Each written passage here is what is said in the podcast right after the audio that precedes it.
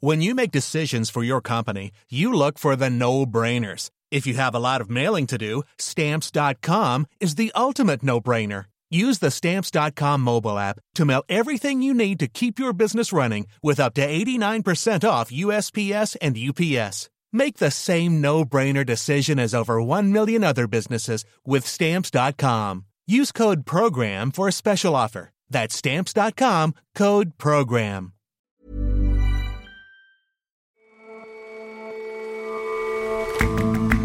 Hello and welcome to The Intelligence from The Economist.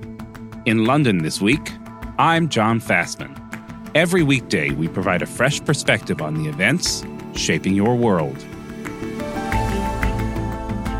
For most of the past century, fossil fuels defined the North Sea's economic utility. That's changing. Today, it's wind power, carbon capture, and information. That shift could reshape Europe's economy. And in much of the Middle East, finding a sex toy is difficult, but with a little ingenuity, not impossible. It's part of a quiet revolution in which the region's women are increasingly taking control of their own sexuality.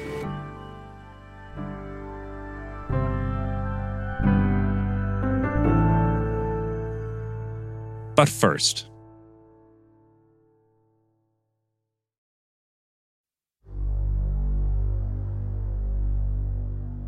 For months, the fighting in Ukraine has been concentrated in the eastern Donbas region, most recently on the city of Bakhmut.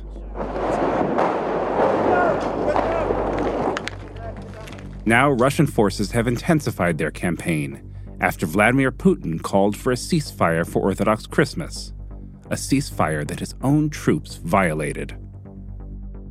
Officials in Ukraine say Russia is now concentrating on taking the town of Soledar, close to Bakhmut, using waves of mercenaries. Ukraine's president, Volodymyr Zelensky, says there are almost no walls left standing in the town. Я дякую всім нашим воїнам, які захищають наш Бахмут і проявляють максимальну стійкість. Дякую всім бійцям в Солидарі, які витримують нові і ще жорсткіші штурми окупантів. Це надзвичайно важко. Там майже не залишилось цілих стін. Завдяки стійкості. Amid mounting losses, the fighting around Bakhmut and Soledar in the east has become emblematic of Russia's current tactics in the war. We're in a particularly bloody phase of the war, focused around the Ukrainian held town of Bakhmut, formerly Artemovsk, which is about 70 kilometers north east of the city of Donetsk, and one that Russia is determined to seize. Oliver Carroll is covering the war in Ukraine for The Economist. There are certainly hundreds of killed in action on both sides every day. And the Russian side is attacking in small strike groups, which are mostly made up of fighters from the Wagner Group, an army of mercenary soldiers, a ragtag group of released convicts, newly mobilized soldiers, all fighting under the command of Yevgeny Prigozhin, an associate of Vladimir Putin since the days of St. Petersburg in the 1990s. And so, what tactics are these groups using? What they're doing is they're attacking on foot, in particularly risky maneuvers, and with very little care for human life. I was speaking to a, a member of a Ukrainian evacuation brigade, a soldier who goes out into the field to rescue soldiers, dead or alive. And he was essentially me a, a remarkably grim picture, stepping over bodies and the stench of diesel, blood, and flesh. His message was that Russia is definitely bleeding, but they're also replenishing, they're reinforcing. And in recent days, we do believe they've achieved a small breakthrough further northeast in a town called Soledar. They haven't taken the town itself completely, but it does increase the risk of encirclement of Bakhmut. How serious are the Russian troop losses? Obviously, the numbers of killed in action are some of the most closely held secrets in any war. But in this war, for both sides, they're particularly sensitive. And the official claims of losses on both sides are certainly some way off the truth. Um, as far as Ukraine claims go, they say they killed as much as 800 Russian troops in a single day last week. And they estimate that they've killed over 110,000 since the start of the conflict. But they also say that uh, they have lost only a tenth of the amount themselves, and obviously that's not credible. On the Russian side, they also claim similarly exaggerated tales. Uh, the defense minister, Shoigu, talks about 100,000 losses.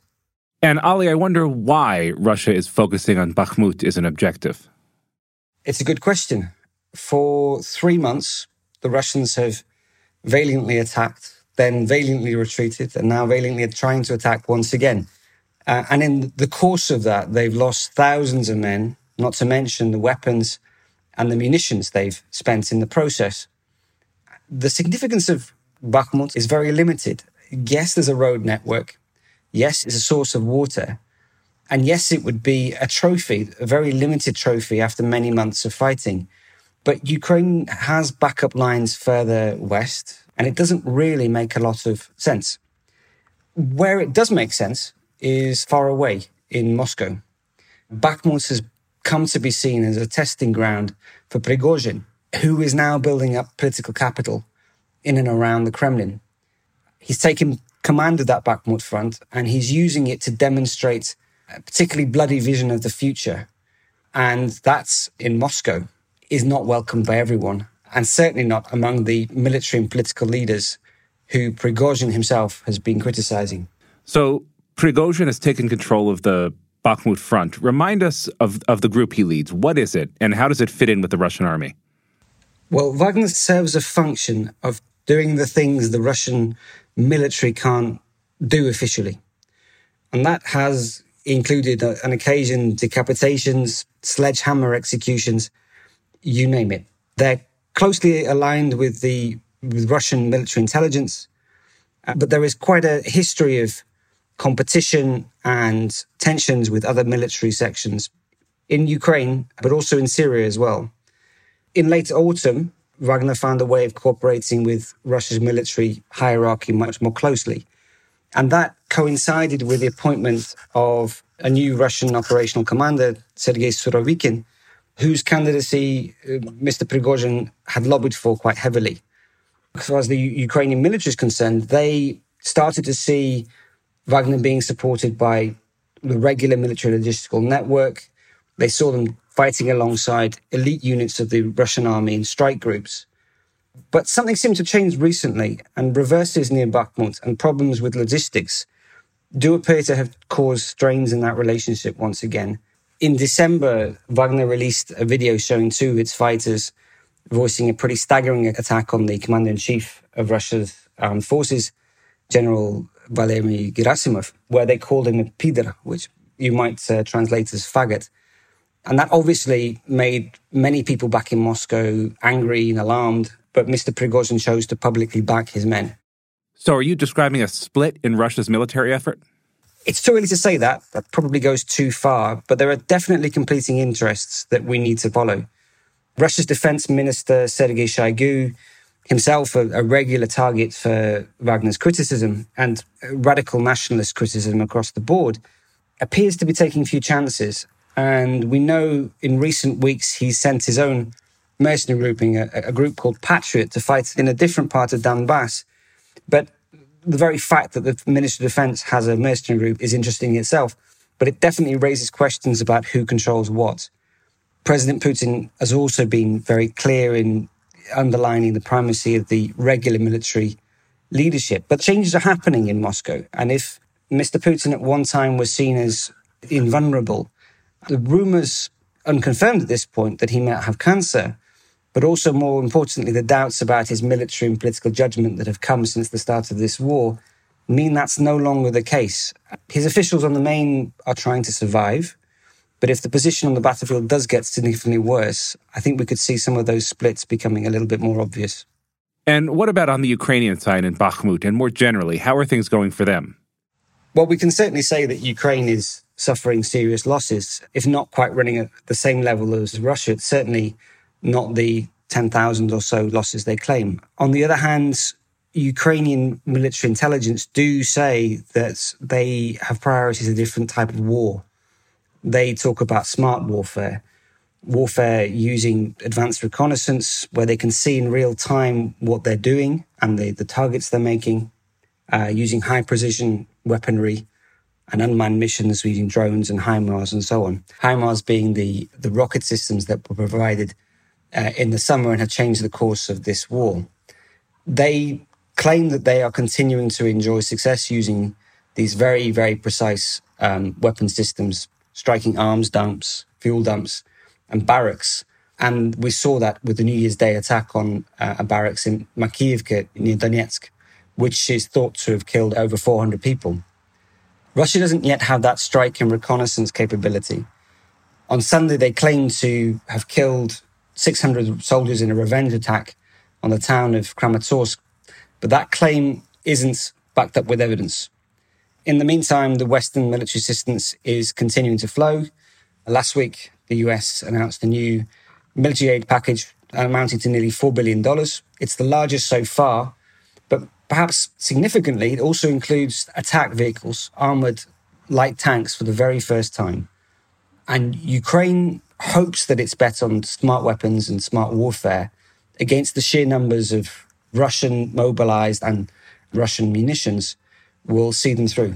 What do you think we're likely to see in terms of Russia's response to those tactics in the coming weeks? certainly if the Ukrainians are to be believed, it will be followed up with a new wave of mobilization, perhaps in the next few days. So far, there's been no decision yet, it appears, from Vladimir Putin. Unclear what to make of that at this point. He certainly delayed the announcement of the first wave of mobilization, which would indicate perhaps serious doubts as to how the Russian population would react to a new wave. But it's sensible, I would suggest, to expect a serious new attack from Russia when the mobilized start to appear on the front lines in the coming months. And in that respect, if Bakhmut still is standing, that will almost certainly bear the brunt of that new increase in numbers, as it already has for many months. All right, Ali, Godspeed and take good care of yourself. Thanks very much for joining us. Thank you.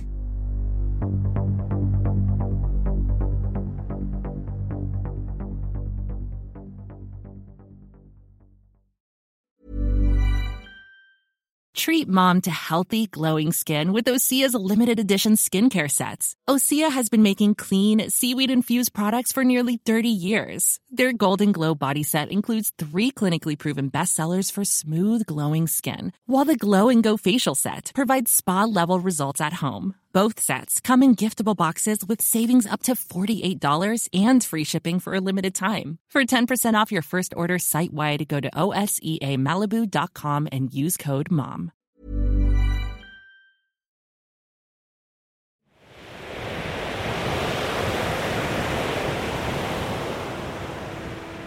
For decades, the North Sea has been an area of bustling economic activity. The sea is bordered by six European countries Belgium, Britain, Denmark, Germany, the Netherlands, and Norway. And it's where many important shipping routes intersect. Fishermen enjoy bumper hauls in the nutrient rich waters, and oil and gas have proved lucrative sources of income for neighboring countries. Britain has made billions in the carbon rich region, while Norway has converted its petrodollars into the world's largest sovereign wealth fund. But as climate change is forcing countries to rethink their fossil fuel use, new industries are emerging to take its place. Out of the roiling waves, giant new structures are rising, ones that could shape the future of an entire continent. The North Sea has always been a very important economic space in Europe. There always was fishing, very fertile fishing grounds, lots of oil and gas. But it could become even more important, and that's because of wind and wind power. Ludwig Siegel is our European business editor. If Europe plays its cards right, I think it could become a huge opportunity for the continent to achieve its very ambitious climate goals, but also to create new global champions, which it sorely lacks. So, is it just because the area is so windy, or are there other geographical features that make it appealing for wind farms? Yeah, wind is, of course, the main point. There's really bad weather, lots of wind, always blowing.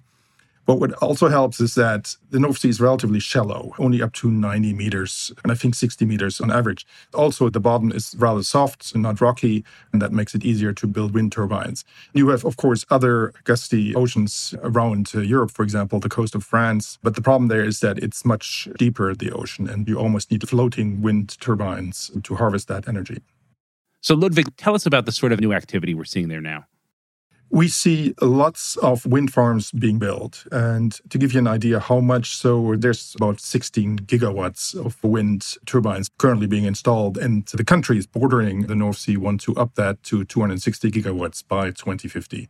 So it's huge. I mean, 260 gigawatts, to give you an idea, that's enough to provide plenty of electricity to all of EU's households. So, Ludwig, the region holds this huge potential to be a center of renewable energy but it's also been a key part of the oil and gas industry for decades. As this transition takes place, what'll happen to all that fossil fuel infrastructure? The depleted oil fields, or in particular gas fields, can be used for something else, which is called carbon capture and storage. We will need that uh, in the future because there's industries which cannot be decarbonized. For example, cement making. You will always produce lots of carbon making cement. So that carbon dioxide can be collected and then pumped into these depleted oil fields off the coast of, for example, the Netherlands. There's one project near the port of Rotterdam where a depleted oil field is soon going to be used as a sink or a storage for carbon dioxide. And beyond that, your outstanding piece mentions an industry that I would not have initially associated with the North Sea, which is information. Yeah, so if you look at economic history, it's been mostly the case that if there's a kind of new source of energy uh, that attracts economic activity, that attracts industry. And so number crunching, data centers, cloud computing, all that, that uses a lot of energy. And so companies want to build their data centers increasingly where energy is cheap, but also where energy is green. And that's the case in Nordic countries. It's also that data centers need a lot of cooling. And if you build them in a region where the weather is cold, you can save a lot of money because you don't need to have cooling or air conditioning systems uh, installed in these data centers.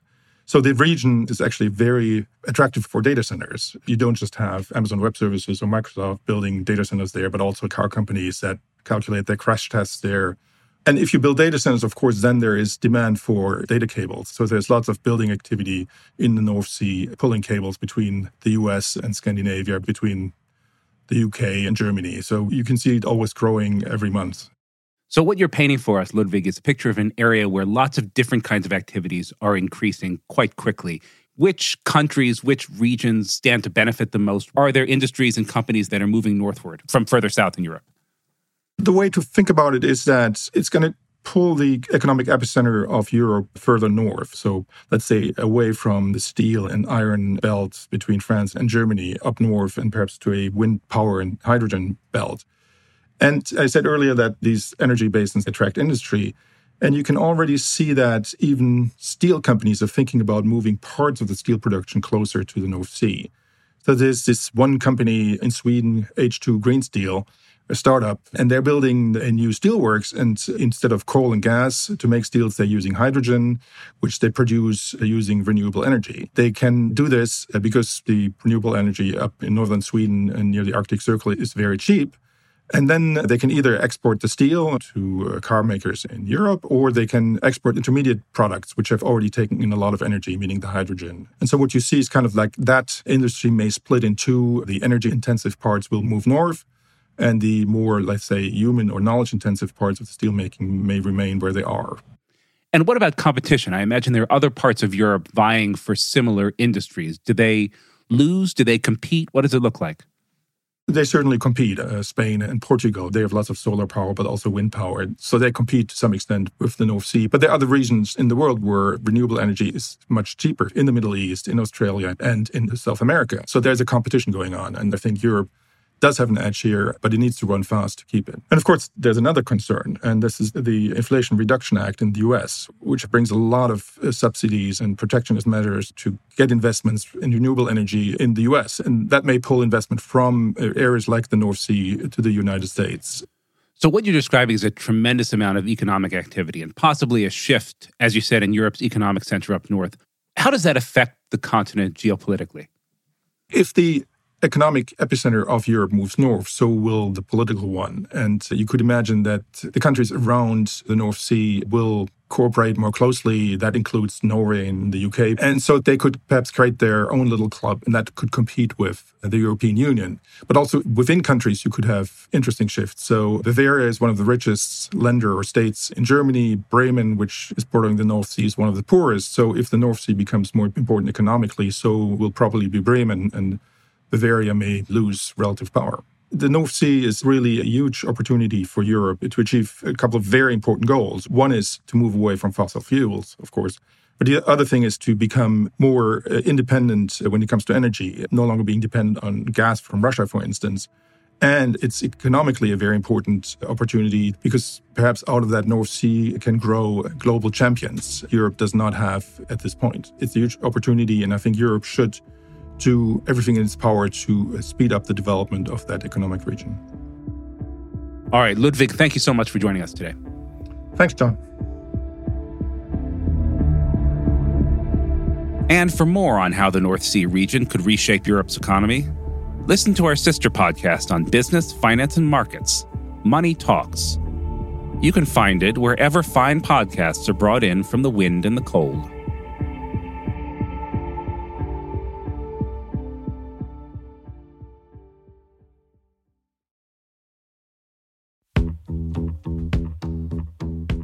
Officially, sex toys are banned in the United Arab Emirates. Unofficially, well, that's a different story. It was only last year that the UAE decriminalized premarital sex. But for those looking for a little self release, it can be difficult to find a sex toy in the country, let alone to try to bring one in from abroad. Every year, customs officers from Tunis to Tehran confiscate dildos and vibrators and fluffy handcuffs Nicholas Pelham is a Middle East correspondent for The Economist. Most people, when they're caught, just get off with a warning. Although in the United Arab Emirates, under Article 358 of the country's indecency law, people who are caught can be fined up to 50,000 dirhams, which is $13,000 or so, and they can even face imprisonment if they're caught more than once. Why are the rules so strict about sex toys? Bans for what they call obscene material and objects prevail across the Middle East religious preachers reinforce stigmas of shame. And the Shia world's leading ayatollahs, for instance, the likes of uh, Ali Khamenei of Iran and Ali Sistani in Najaf in Iraq, have both issued fatwas prohibiting sex toys. Sunni scholars also kind of formulate against artificial insertions and sinful accessories for masturbation. These old patriarchies are coming under mounting challenges because, in part, an increasing number of expats who are living in the Gulf in traditionally quite conservative areas and they're bringing their mores with them. And then you've also got a female population which is increasingly educated uh, and they're increasingly questioning the male controls over their sexuality. So the ban on sex toys hasn't completely stopped people from using them. I mean, shock horror. Masturbation in the Middle East, as elsewhere, still exists. And so, to compensate for these supply shortages, uh, quite a few people are now adopting a hands on approach and they're fashioning sex toys of their own. So, I spoke to several people in Dubai. One was an artist who's been working on a, a research project looking at the sex toys that people are using in Dubai. I also spoke to a Finnish uh, expat who lives there who works as a sexologist. And the sort of tools that you hear people using are a carrot or a bitter lemon with a ribbed skin. They said that shampoo bottles have been used and even some are kind of quite inventive. One was a Pringle box which had been stuffed with sponges and a glove to replicate a vagina. Not all of them, of course, are safe, and there are these kind of horror stories that sometimes surface. In one Iranian newspaper, there are reports that hospitals had had to extract plastic water bottles and spray cans. There was even a report of a 100 watt light bulb that had got stuck but of course, there is also this sort of black market, this underground network where it is possible to acquire actual sex toys in much of the Middle East. And despite the ban, if you're really searching, you can pretty much buy what you want. And how does one do that? So, some lingerie stores in Dubai's malls uh, double as under the counter sex shops. There are online retailers like Noon in the United Arab Emirates. They offer discrete lines in what they call wellness enhancements. They advertise vibrators as electric face massagers and dildos and masqueraders, waterproof and washable back massagers. There are even some who are supplying from overseas. I went to Coco de Mer, which is a sort of upmarket sex shop in London, and they told me that many of their clients from the Middle East opt for a product called the Intimate Wand, which looked to me a bit like a neck rub. So that was one way in which they could try and get it past customs. So, does this suggest that attitudes perhaps could change or are changing?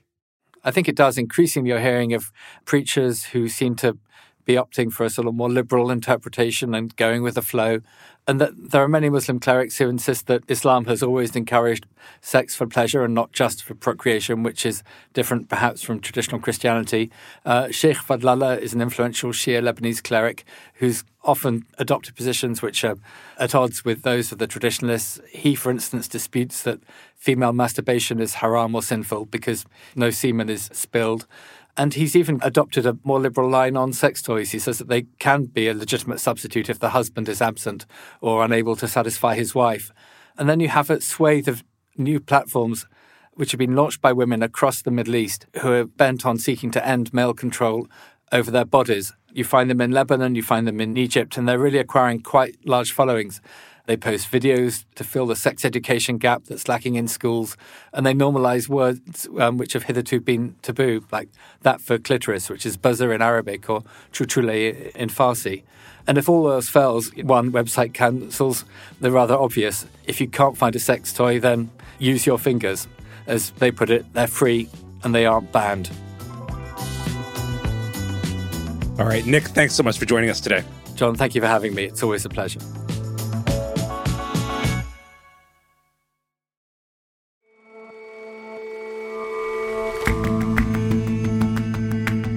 That's all for this episode of The Intelligence. Let us know what you think of the show. You can get in touch at podcasts at economist.com. And you can subscribe to The Economist at economist.com slash intelligence offer. The link is in the show notes. We'll see you back here tomorrow.